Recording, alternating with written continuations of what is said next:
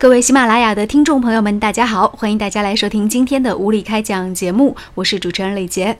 今天我们要来共同关注到的是中国新闻网头条推送的一则新闻：朋友家八岁的孩子玩手机误捐一点七万元，追讨成了一件难题。接下来我们听听中国新闻网的一则报道。先生遇到了烦恼。朋友家八岁的孩子借他手机玩的时候，无意中点开了微信账号钱包中的公益，为其中一个名叫“抗战老兵关怀计划”的公益项目捐款，结果把刘先生银行卡里的一万七千元钱全部捐了出去。令人不解的是，支付这么大数额的款项，却并不需要支付密码。无奈之下，刘先生多方联系，试图追回损失，但各方均不愿担责。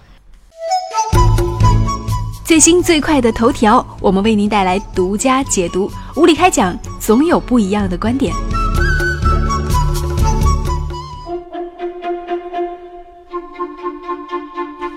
好的，刚刚我们是和大家简单回顾了这样的一则新闻，也就是八岁的孩子玩手机时误将父亲的这个账上的一点七万元全部都捐给了一个公益项目。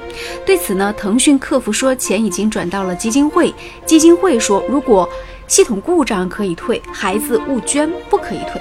对于这个事情，我们看到网络上其实引起了轩然大波，有特别多的网友，有数万名网友都参加了关于这则新闻的一个讨论。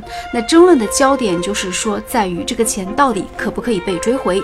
这一时间段呢，我们也请时事评论五月小龙先生带来他自己的一个分析和观点。好的，五月小龙先生你好。那首先面对这样的一则新闻，今天的这样的一个被各大网站转载，并且引起了很多网友讨论的这样的一则新闻，呃，你会怎么样的一个态度？你首先觉得这个钱它有可能被追回来吗？我觉得大家讨论的核心都是这个。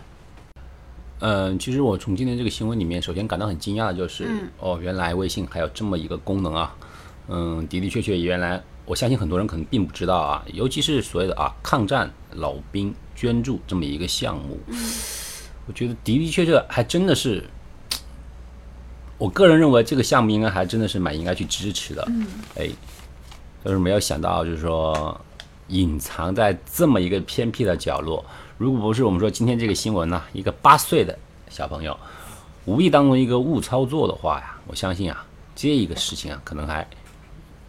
一直，大家完全是毫无所知。嗯嗯，我真的觉得这个事情要说一下。嗯，首先就是说，我觉得这个公益项目，首先要肯定它，它是没有问题的。嗯。那么呢，那么回到我们刚才那个话题里面来啊，因为这个新闻的原因呢，我按照新闻里面的介绍的内容，我们也使用了一下微信。那么微信里面呢，的的确确就是说，打开那个微信钱包以后，的确有存在的那个公益项目、公益项目的资助。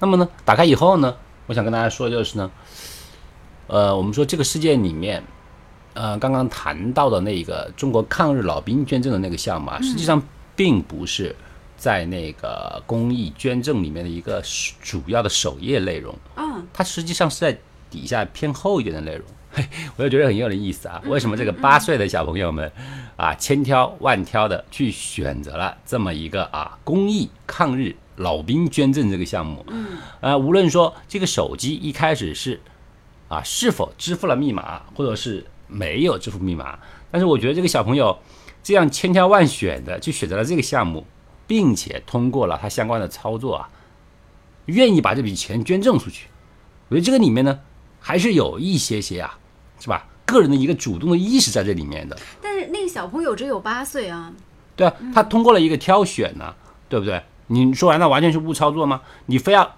点到这个项目，然后要点到捐赠，你即便不需要密码的话，你还要点确认吧？八岁的孩子啊，我们可以说一下，他已经三年级了，你可以说他是不识字吗？你可以说他是闭着眼睛去操作的吗？那绝不可能。嗯，关键他不是在首页的一个项目。对啊，他并不是在一个首页的项目。你打开那个腾讯公益以后啊，你可能要往下。翻很长的地方，你才发现这个抗抗战老兵这个捐赠的一个项目，是吧？对。所以说呢，我认为啊，说不定这个真的可能不是误捐。嗯。啊，小朋友的主观意识里面，他估计是有这种愿意捐赠的一个成分在里面。嗯。就不知道到底是有没有获得大人的一个同意，或者是我们说大人的同意之后啊现在用小朋友来当做借口，想把这个东西就撤回来，反正所以说呢，我认为你说你说怎样，第一个怎样证明能够是一个误捐呢？我觉得还真的很难证明是一个误捐，哎，这个误嘛，肯定就是说一不小心是吧？或者是呢，哎，本来是想这么做，然后结果那么做了，就有一个错误一个操作在里面。但是实际上，我们任何一位听众，你现在就是说，你可以立刻打开你的手机，然后打开你的那个微信，然后你再去找。我相信每一个听到新闻的人，你去寻找这个所谓的啊抗战老兵捐款项目的话，你还要多花一点一点时间呢。而且捐赠的那个方式里面，它是有几个完全不同的几个选项的，是吧？它起点捐赠的金额是二十元，然后五十元、一百元。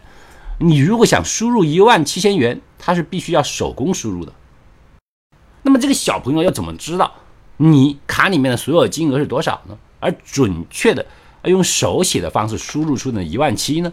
我觉得有可能他的那个零钱包里是不是就直接就放了一万七？这是很有可能的，或者是他那个直接就是在他的手机上是显示的出来。你可以操作一下就知道了。当你在捐赠的时候，它默认的选项只有二十块、五十块、一百块等等几个固定的项目，你。要捐赠其他的金额的时候，你必须手工输入的。嗯，而这个来源可以选择零钱包，也可以选择信用卡等等。就说无论你是不是用你的零钱功能，你都必须把这个一万七是手打上去。那么作为一个所谓的八岁小朋友的一个误操作，那么第一步他必须要知道你有一万七，第二步他还用手把一万七给打上去，最后按确定，最后按我要捐赠，是吧？那么你经过了这么样层层层层的一个操作下来以后，你再跟人家说我是误操作，是吧？这个真的很难能够证明你这个操作是一个误的嘞。但是你有没有注意到，在这个新闻事件当中，这个小男孩只有八岁。那如果是八岁的小男孩，他是不具备行为民这个民事责任能力的。所以我们以前有看到过小朋友，如果说是他在这个年龄段，他把这个钱，比如说拿去呃给游戏主播等等，确实有被追回来的这样的案例。嗯，对，你说的很对啊。你说八岁的小朋友们，对不对？没有一个民事行为能力。对。但是八岁的小朋友。他没有法律上的民事能力，但是他对于自己的所作所为他不清楚吗？他通过这么复杂的方式去做一个捐赠，你说他当时是一个什么呢？是一个梦游状态吗？或者我再问一句，谁又能够证明那个操作是八岁一个小朋友呢？你现在出了事儿就拿八岁的孩子甩锅，你如何能够证实呢？我觉得你还不如简单的说。你说我可能想捐一百七的时候，无意当中多打了两个零，哎，变成一万七了，这还更加有可能。我觉得这个里面，你直接把所有的责任丢给你的八岁孩子身上，我觉得这真的是有点、有点、有点。不切合实际的。嗯，然后另外这个就是新闻事件当中特别谈到一点，就是这位呃小朋友的爸爸，他说当时小朋友是不用输任何的密码，然后直接捐了一万七出去。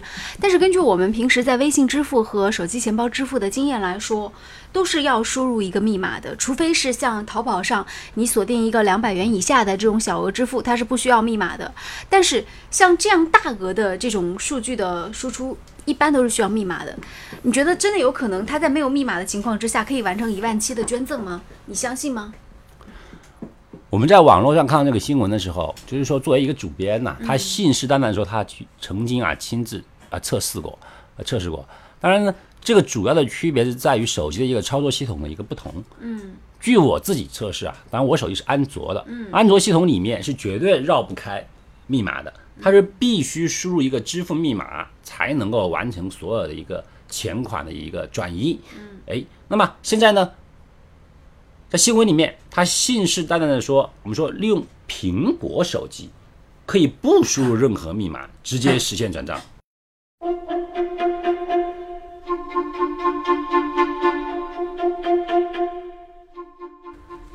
就是我们说，在苹果公司，它日益发现呢。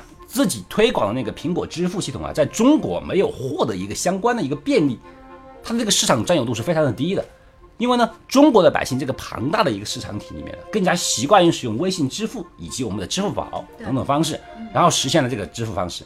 但是呢，苹果实际上它想构建的是一个完整的一个生态系统，它希望所有的系统啊软件在它的苹果操作系统里面是一个封闭的、封闭的，任何问题都必须在我的系统里面完成。你安软件、删软件都要在我的苹果那个商场里面完成。他觉得这样会更安全啊，对，他号称是安全，那实际上他就做到了一个什么呢？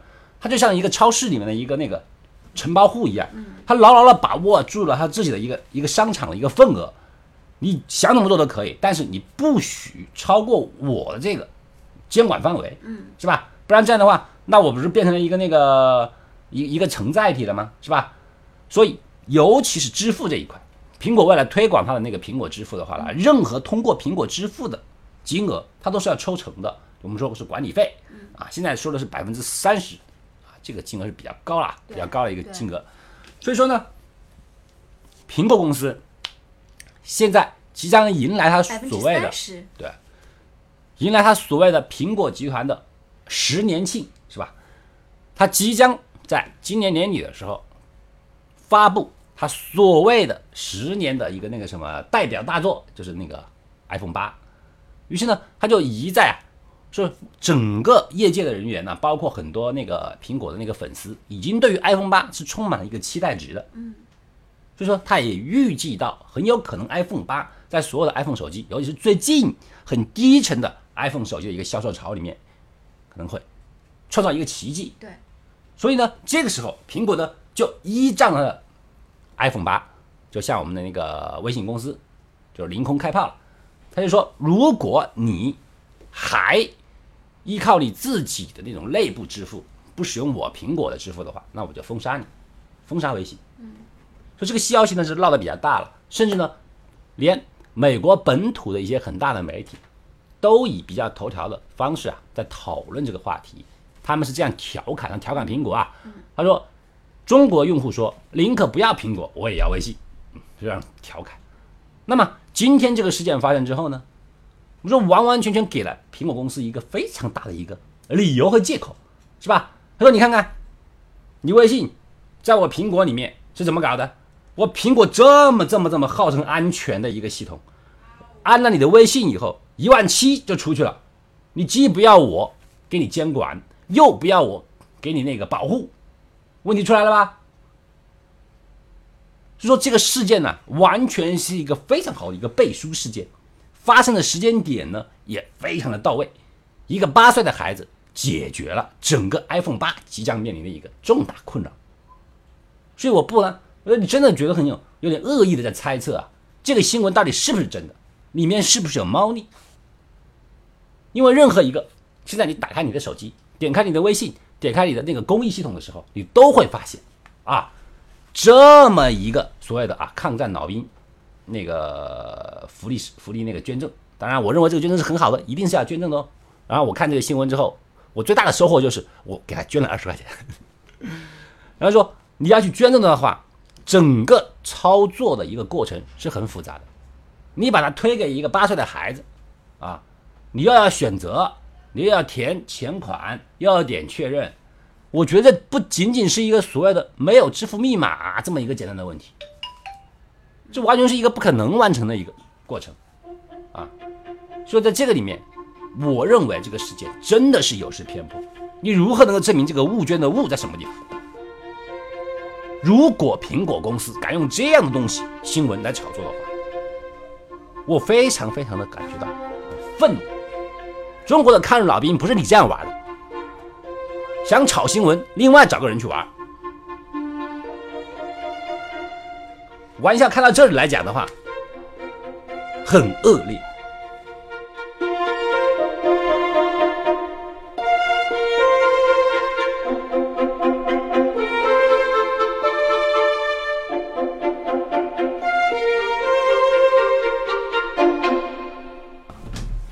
感谢大家关注收听了今天的无理开讲节目。